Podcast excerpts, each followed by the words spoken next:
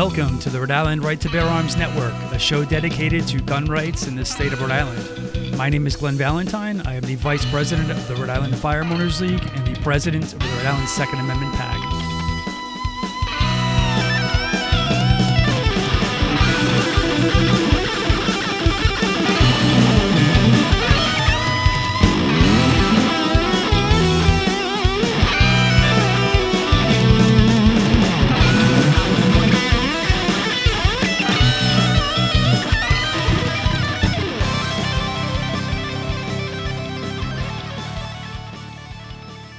Okay, folks, welcome back to the Rhode Island Right to Bear Arms Network.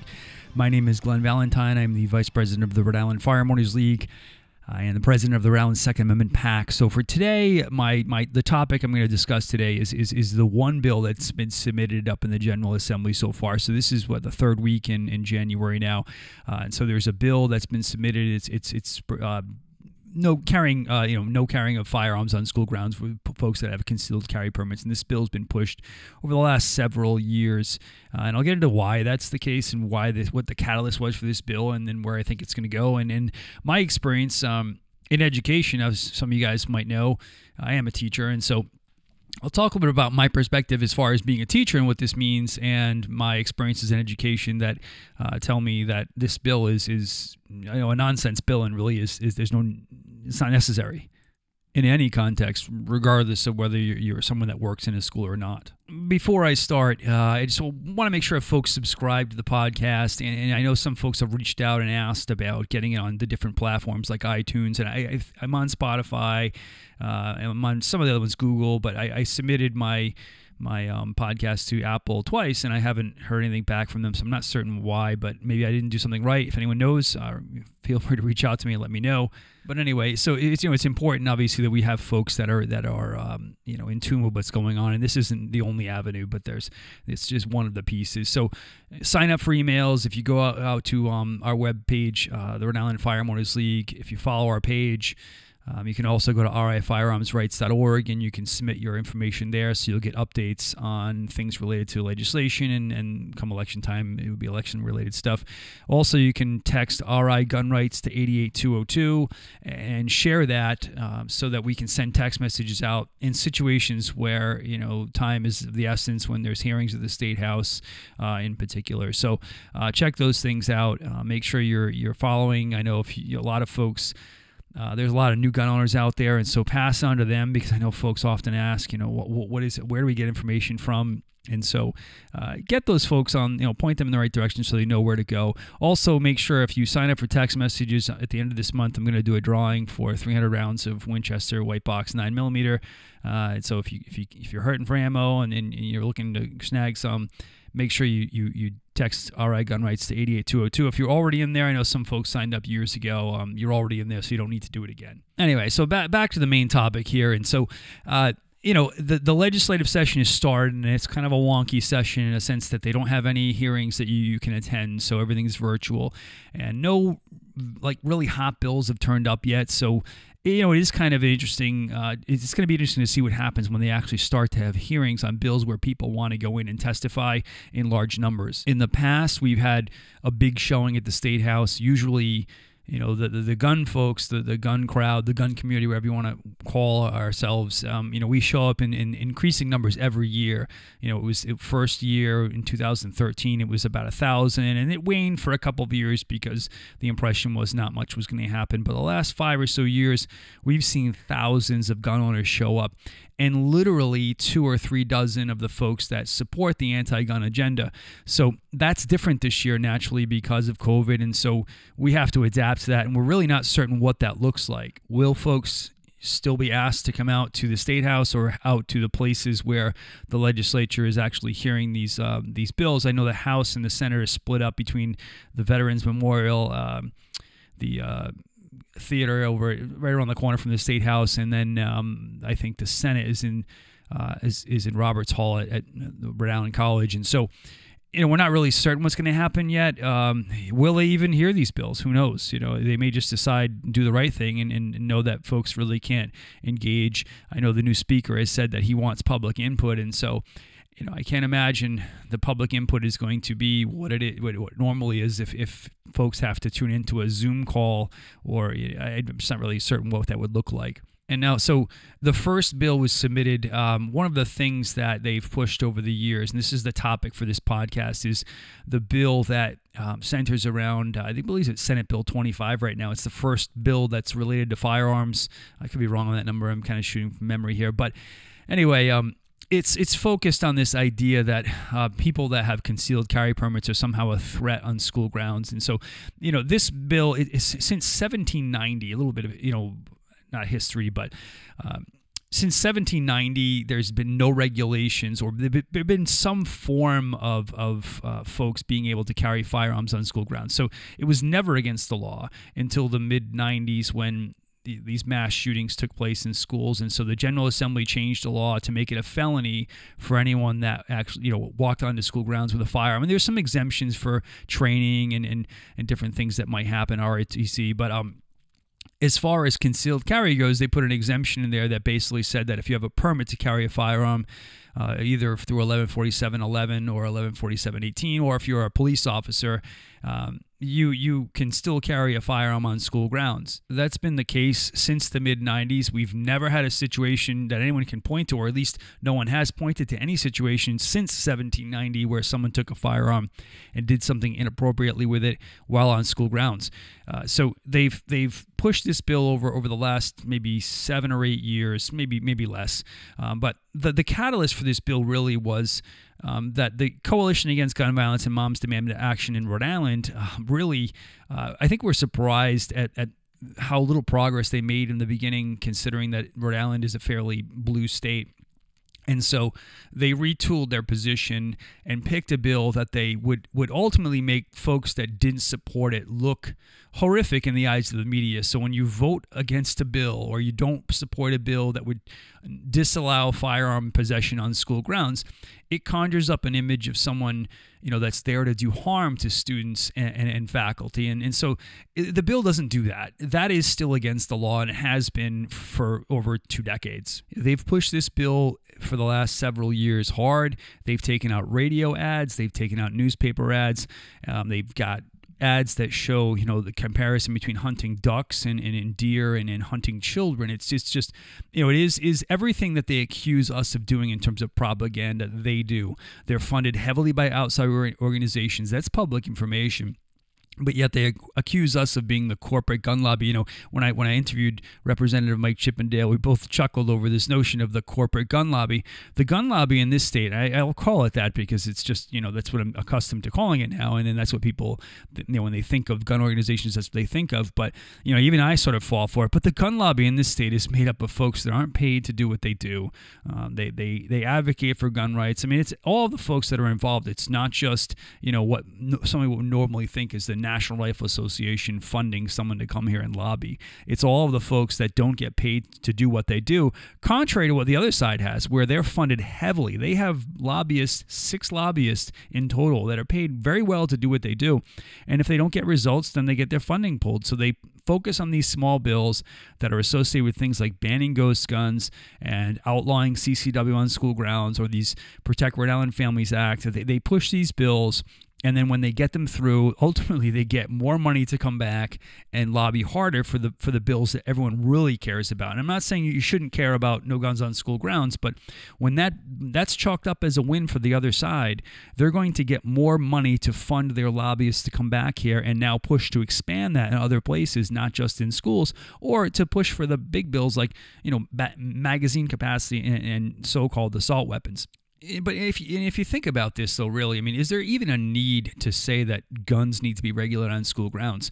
If someone is going to a school for the purposes of harming people, and they've committed in their in their demented brain that they're going to commit a horrific act, do you really think that a, a sign on the door, and this goes for all places where they've outlawed concealed carry or the possession of firearms, does anyone think, is it rational to think that someone is going to see a sign and that's uh, going to deter them from committing that in addition to the horrific act, you know, things that they were they had planned on doing? It's absolutely ridiculous. But I'll tell you, and this this ties into this idea that we we often you know scoff at the other side because they write legislation that has an impact on us that's that's you know has unintended consequences. And we'll talk about the background check system in another podcast but there's all sorts of things happening now because of that legislation and the eh, unintended consequence. And so with this bill you know imagine the unintended consequences associated with no concealed you know, carry on school grounds so you're not a threat, but for whatever reason, let's just say it passes in the form that it's in now. It creates two sort of, uh, I guess, situations that are worse than someone walking in a school with a firearm that's concealed to pick up their their either their son or daughter or their husband or wife. Um, you know, a firearm in a holster is the safest place for that gun to be outside of it being locked up in a safe somewhere. And and so imagine now, based on this current iteration and the one we saw last year and I think the year before that, where they they've made this exception uh, where you can keep the gun loaded. I'm sorry, unloaded and locked in your car, which means that someone's got has to take that gun out of a holster, right? They've got to unload that firearm. They've got to take it and store it somewhere in their car. They've got to leave that firearm unattended in a parking lot or on the street somewhere. Um, then they come back out with their child or their husband or wife, and they reload that firearm and then drive off. And so, you know, things happen with firearms that, that are unfortunate and and you know negligent accidental, whatever you want to call them. But the point is that a firearm in a holster is not going to discharge. There's no way for that to happen. But when you're handling a firearm in a situation, and, and, imagine you're in a situation where there's other folks around, so you may, some folks might be, you know, nervous handling a firearm when they think someone might see them in their car. Um, so that's when things are going to happen. So you've created now a much higher likelihood that you're going to have some sort of horrific situation, as opposed to just saying we've never had a problem with people carrying guns in, in, in schools to retrieve someone uh, when it's holstered. Um, there's no need to notify anyone that you have that firearm. It's never been a problem, but it's entirely predicated on the sort of sensationalism of uh, legislators that are trying to sensationalize not the right word, uh, trying to make legislators look like they're irrational on the gun issue, as if we're allowing people to go into schools to harm students. And the second thing this bill does is ultimately create a loophole for anybody to bring a gun on school grounds, uh, regardless of who they are, um, if they keep it locked and unloaded in their cars. So it doesn't delineate between, so like the minors in this state, imagine a minor, someone who's, well, under 21, um, brings a shotgun and keeps it in their car in the parking lot of the school. All right, that certainly isn't probably a good thing, or at least I, in my opinion, I, am not really certain the context of why someone would do that. But you know, maybe they're going hunting after school, maybe they're going target shooting. But the point is that the folks that drafted this bill certainly uh, didn't anticipate that that is is potentially a, a loophole uh, that would allow a student to do that. So anyway, um, complete nonsense piece of legislation. And folks need to understand that this is entirely political. It has nothing to do with public safety, regardless of how you feel about no guns on school grounds. You may not have a permit to carry a firearm. You may not think that this is a bill that's going to affect you or anyone else that that you know uh, is potentially affected by it. Um, however, you need to understand that this is you know one foot in the door so to speak on this idea that you you know now there's a place where you can't carry a firearm and you can't exercise that civil entitlement to carry your firearm for self-protection. So next it will be a grocery store. Maybe it's the mall. Maybe it's anywhere where there's any person other than you. And so you look back to when some states pushed to get their concealed carry uh, laws passed. In Georgia, for instance, in the 90s, uh, they had to create all sorts of ex- places where you couldn't go in order to make some folks happy with this idea that you could carry a firearm in public. So essentially, you could walk your dog at 2 a.m. if no one was around and you weren't in a park. Um, and ultimately, they they over the years removed those exemptions, but that's that's not where we want to be. We certainly don't want to be going the other way. So we know that the anti-gun folks in the state absolutely detest folks carrying firearms in public.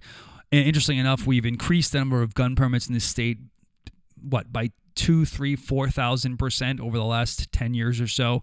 And we've not seen any individual with a permit that actually got in trouble doing something they shouldn't be doing. So the, the, the data, not only does it exist, it favors our position on this that we are the most well behaved folks um, eh, when, when it comes to you know following any sort of laws and being law abiding. You, you think about the things that they say uh, with respect to uh, folks with CCWs being untrained and not prepared to re- react in certain situations, they are superimposing on us what they think we would do all right? Or they superimpose the worst case scenario so that they can push their agenda. So they assume that if you go to retrieve someone at a school and there's God forbid something you know horrific about to happen, that you're going to sort of like Yosemite Sam just start shooting in every direction, um, doing all the things that they think you're going to do. The fact is that you know gun owners historically, I mean, it's about your your protection of yourself and your family and your loved ones, and and and surviving. It's not about being a superhero. And they keep using this term of the the good guy with a gun, which I think was coined by the NRA, which is probably not a very good uh, I guess, marketing strategy. But they they've used that against us as if you know we think we're these vigilantes. And the fact is that you would shelter in place like everybody else. If you were in a school picking up someone and God forbid something happened, you would shelter in place in a classroom or wherever you are at that particular time, or you'd run.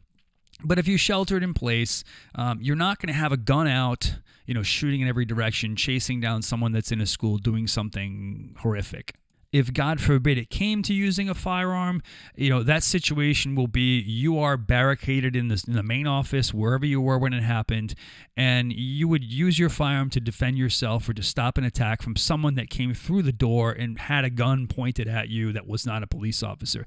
It'd be fairly easy to figure that out. And so it, I don't want to say it doesn't require any training, but they often superimpose what law enforcement does in order to what they do in order to train. And so you're not a police officer. I'm not a police officer. Most folks aren't. I don't know, maybe you are a police officer if you're listening, but the point is that most of us are not law enforcement, and so our training isn't the same as a police officer. A police officer arrives on scene. And if you look at the things that they do in training, it's always predicated on you show up and you have to assess and assume that there's that any one of these participants in this whatever this situation is could be the attacker.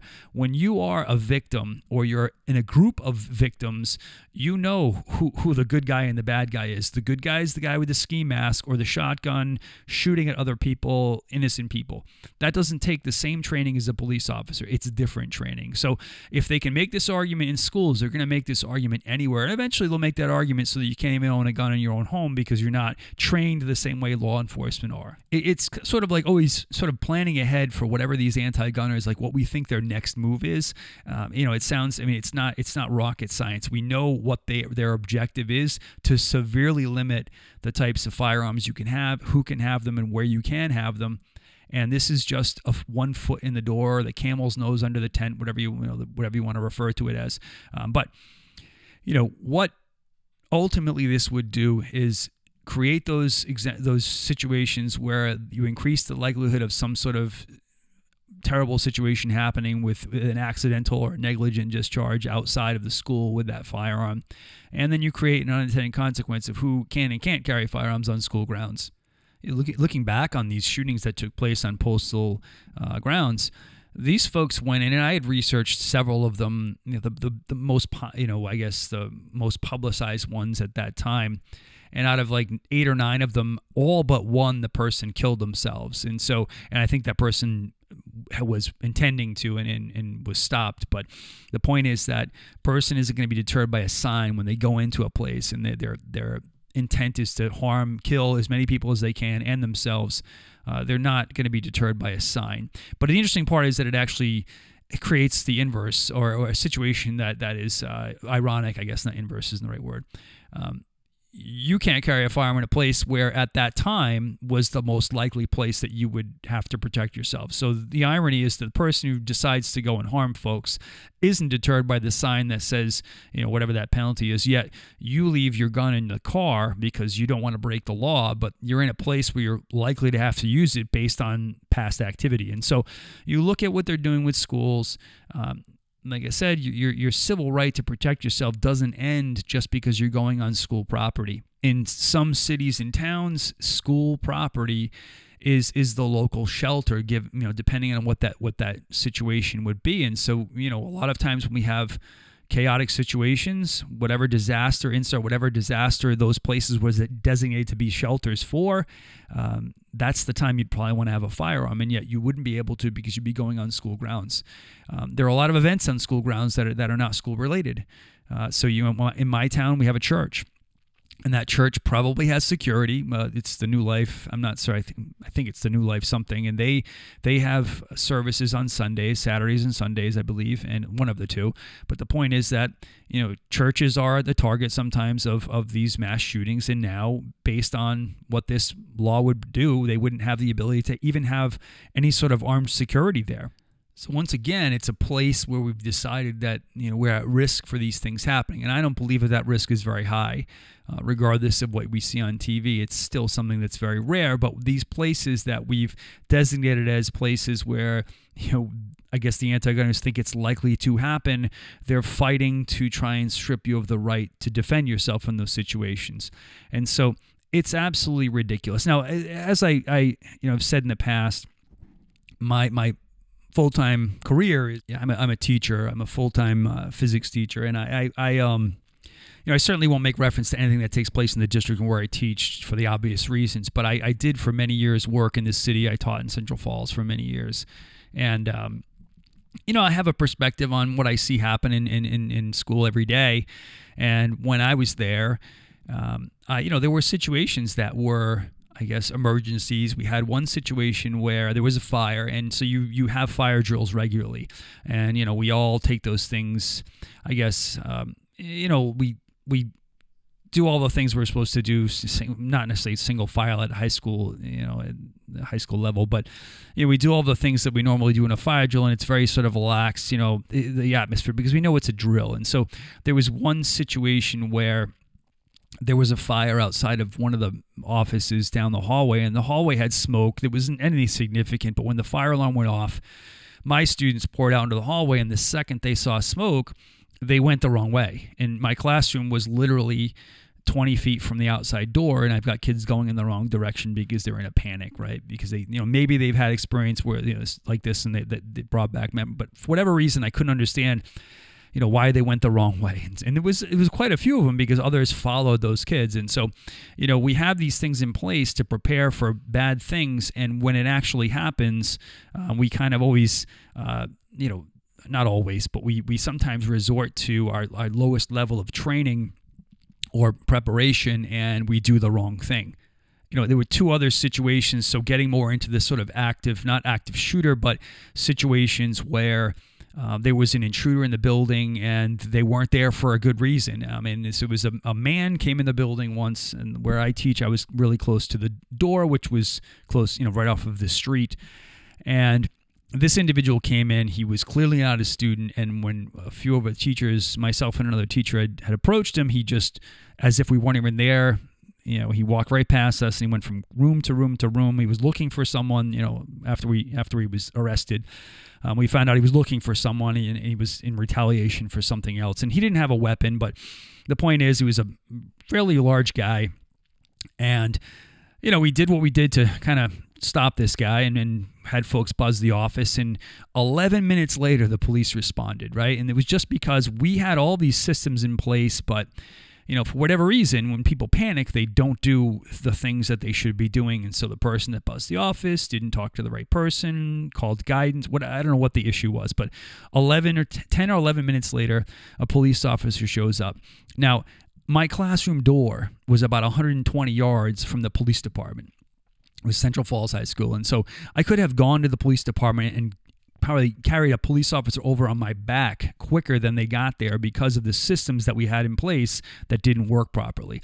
And so, you know, again, you always sort of resort to your, your lowest level, your weakest, you know, uh, uh, I guess your lowest level of training. You know, I had a very similar situation maybe a couple of years after that where it was actually at the end of the day, maybe a half an hour after school had, had, had you know closed and, and, and so it was a friday afternoon and there was a man again a man that came in was probably in his 20s and I think I was probably close to his age as well. But um, he he come in the building and he grabbed the girl that was they were clearly in a relationship, but he was physically dragging her out of the building, and so, you know, I. I I got in between the two of them. Him and I had, you know, had a physical altercation. He wasn't a student, but there were two teachers in a room close to the door, thankfully. So they had called the police or they'd called the main office. And, you know, unfortunately, the, the folks that are there that would normally handle those types of things weren't there. And so it delayed the response of police. And, you know, again, it could have been a, a horrific situation had there been a weapon involved or the situation were much more serious. Now, my point is not to say that those situations would have been better if in fact anyone had a firearm that's not the point the point is that in situations um, where you know something like that happens, um, the the ability for emergency personnel and the systems that are put in place don't always go, um, I guess, like you would want them to go. So now you you'd be in a situation where you were unfortunately being targeted by someone, whatever that situation may be, and you're at the mercy of the systems at that school district or what that local city or town has put in place. And, and again, from what I've seen when I worked there, um, the intentions, I mean, all the things were put in place, but they didn't function as um, we thought they would. So you know this this bill basically, or basically, it does violate your right to protect yourself. And so, you know, I know they've talked about sensitive areas where you can and can't carry firearms, but you know, if they're deeming this to be, and the anti-gunners are so concerned that there's going to be some sort of mass shooting, and they don't want you to be there to actually be able to protect yourself because they're afraid of what you're going to do. Um, that's that's that's not that's not those two things are counter. Um, you know, it doesn't make sense. They don't they can't exist coexist in the same line of thinking, right? If you're in a place where you're likely to be the victim, then that's the place where you should be carrying a firearm, or at least have the the choice to exercise that right.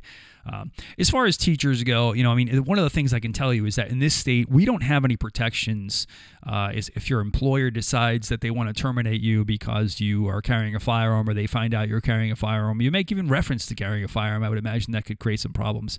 Uh, but we don't have those protections. I mean, certainly, you know, we have case law that says in the Mosby case that your your your permit, your 1147 11 issued permit is a it's that that process vindicates your civil entitlement to carry a gun.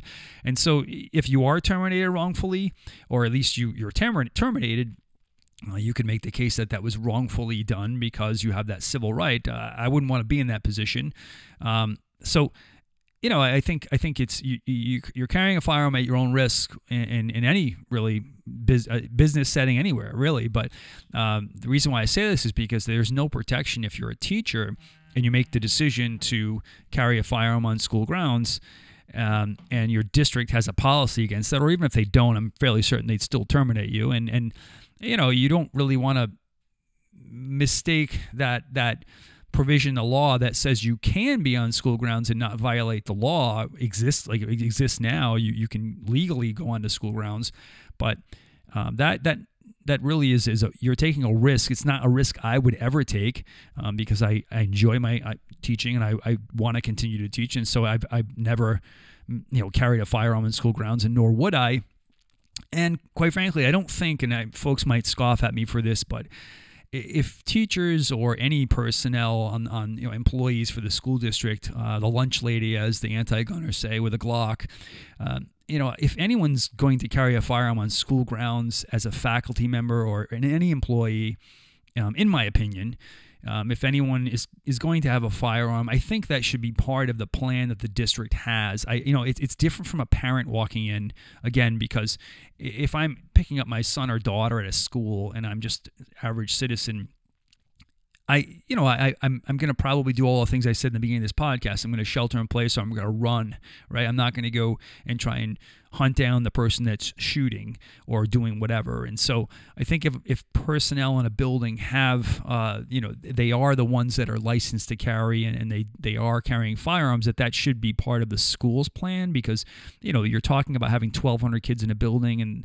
and, you know, how they do those lockdowns. And again, I'm not referring to where I work now. I'm just saying in general, um, the training that they have, or at least the preparations that they have, uh, don't in, don't include folks in the building with firearms other than a resource officer. And so, you know, I, I the assumption would be that anyone in a, in a, in a situation like that, that's not a police officer that has a gun, you know, could very likely increase, you know, the chances that they are, um, you know, considered to be a threat. And so, I don't think that.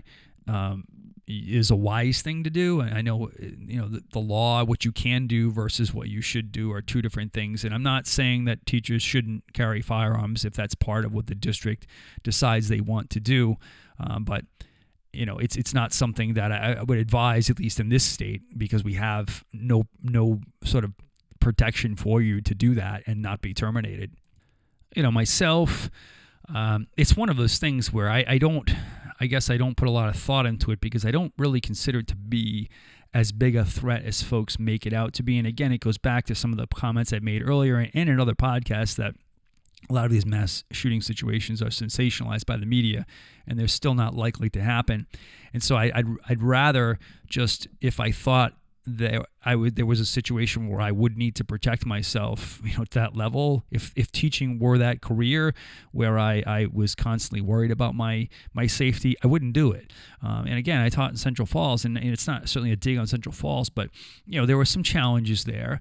Um, you know, largely from folks that didn't go to the school. I, I don't think I've really had many problems with the kids actually in the building, but I never felt threatened. I never felt like my safety, you know, I was I was in jeopardy of, of being harmed by anyone on a daily basis. Even when we had these sensationalized shootings and maybe students made reference to committing these types of acts, um, the likelihood is still so low that I don't think about it. Um, not to say that you know in your brain sort of mentally prepare for what you're going to do, uh, and then there's you know the school's policy in terms of what they're going to do, but if I felt as though I had to bring a firearm to school, I, I just wouldn't go to school. I, I would I wouldn't be a teacher.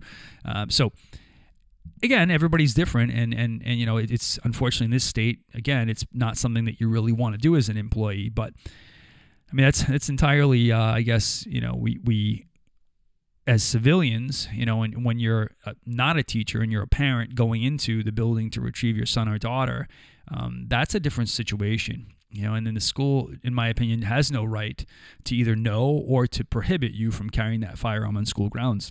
So, uh, uh, what can you do? So right now, literally, uh, there's one gun bill that's been submitted by the Senate president. So we that's an indicator. You know, the progressives put a huge huge pressure on him to sort of uh, absorb some of these more progressive, uh, I guess, uh, initiatives, and this is one of them. So they've pushed this hard over the last several years, and they think they're going to get this through. And on the House side, you know, I know the House Speaker has made reference to you know not being sold on things that won't necessarily solve a problem.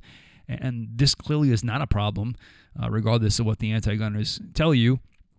They've come up with one example of a teacher in Utah that shot a toilet, um, but that's, in my opinion, not sufficient enough to say that you know a million people in the state of Rhode Island have to comply with a, a nonsense law.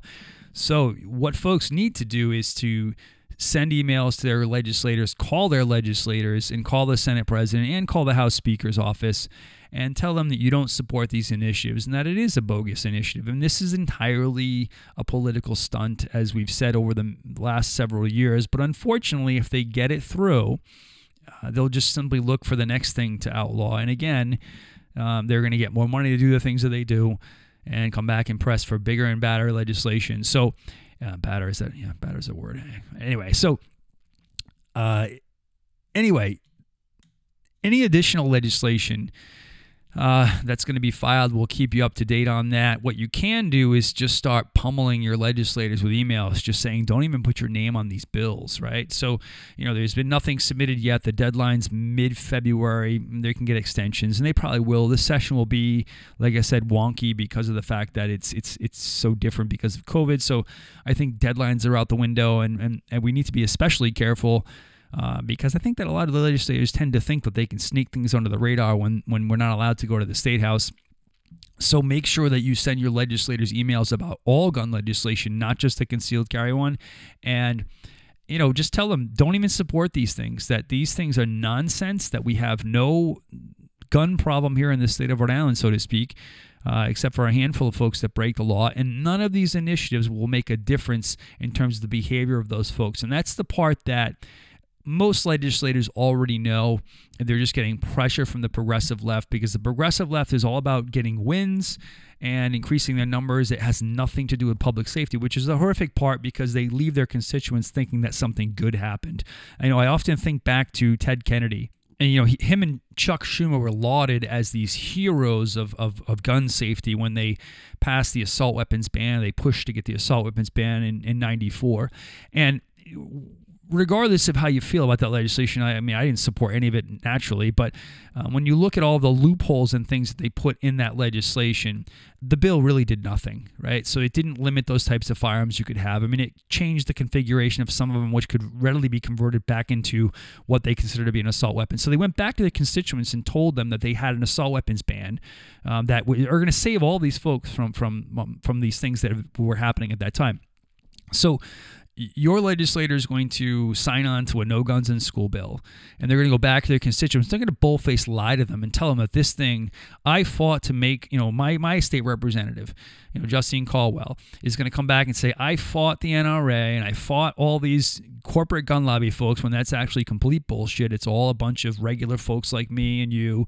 Uh, but she's going to say that I fought the NRA and I stopped them from, you know, allowing these folks to go on school grounds with guns to harm children or whatever. She, she'll leave out the details, right? And not just her, many of these folks. Um, they'll they'll they'll say I fought to make sure that folks can't bring guns on school grounds, which leaves their constituents thinking that prior to that legislation folks could just sort of show up at school, at school with firearms and, and, and commit whatever act they, they want to commit. And it's not a felony to actually have that firearm on school grounds. It's stupid because, again, they're committing a horrific act, so that's not going to stop them. Uh, but it leaves them with the impression that they've done something when they've done nothing, right? So that's that's to me uh, equally as bad as actually seeking to pass this stuff and, and, and, and deny us those civil rights. Uh, you know, pushing this propaganda, which they're great at doing, pushing this propaganda that makes their constituents think that they're actually doing something productive is is horrific. It's as horrific as as the things that they want to do to us.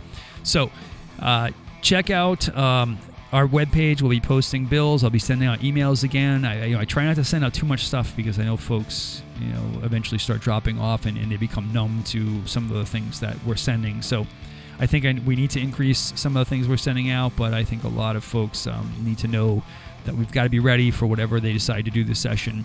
Uh, make sure you sign up for text messages, RI Firearms Rights to 88202 and check us out on Facebook, or you can go on rifirearmsrights.org.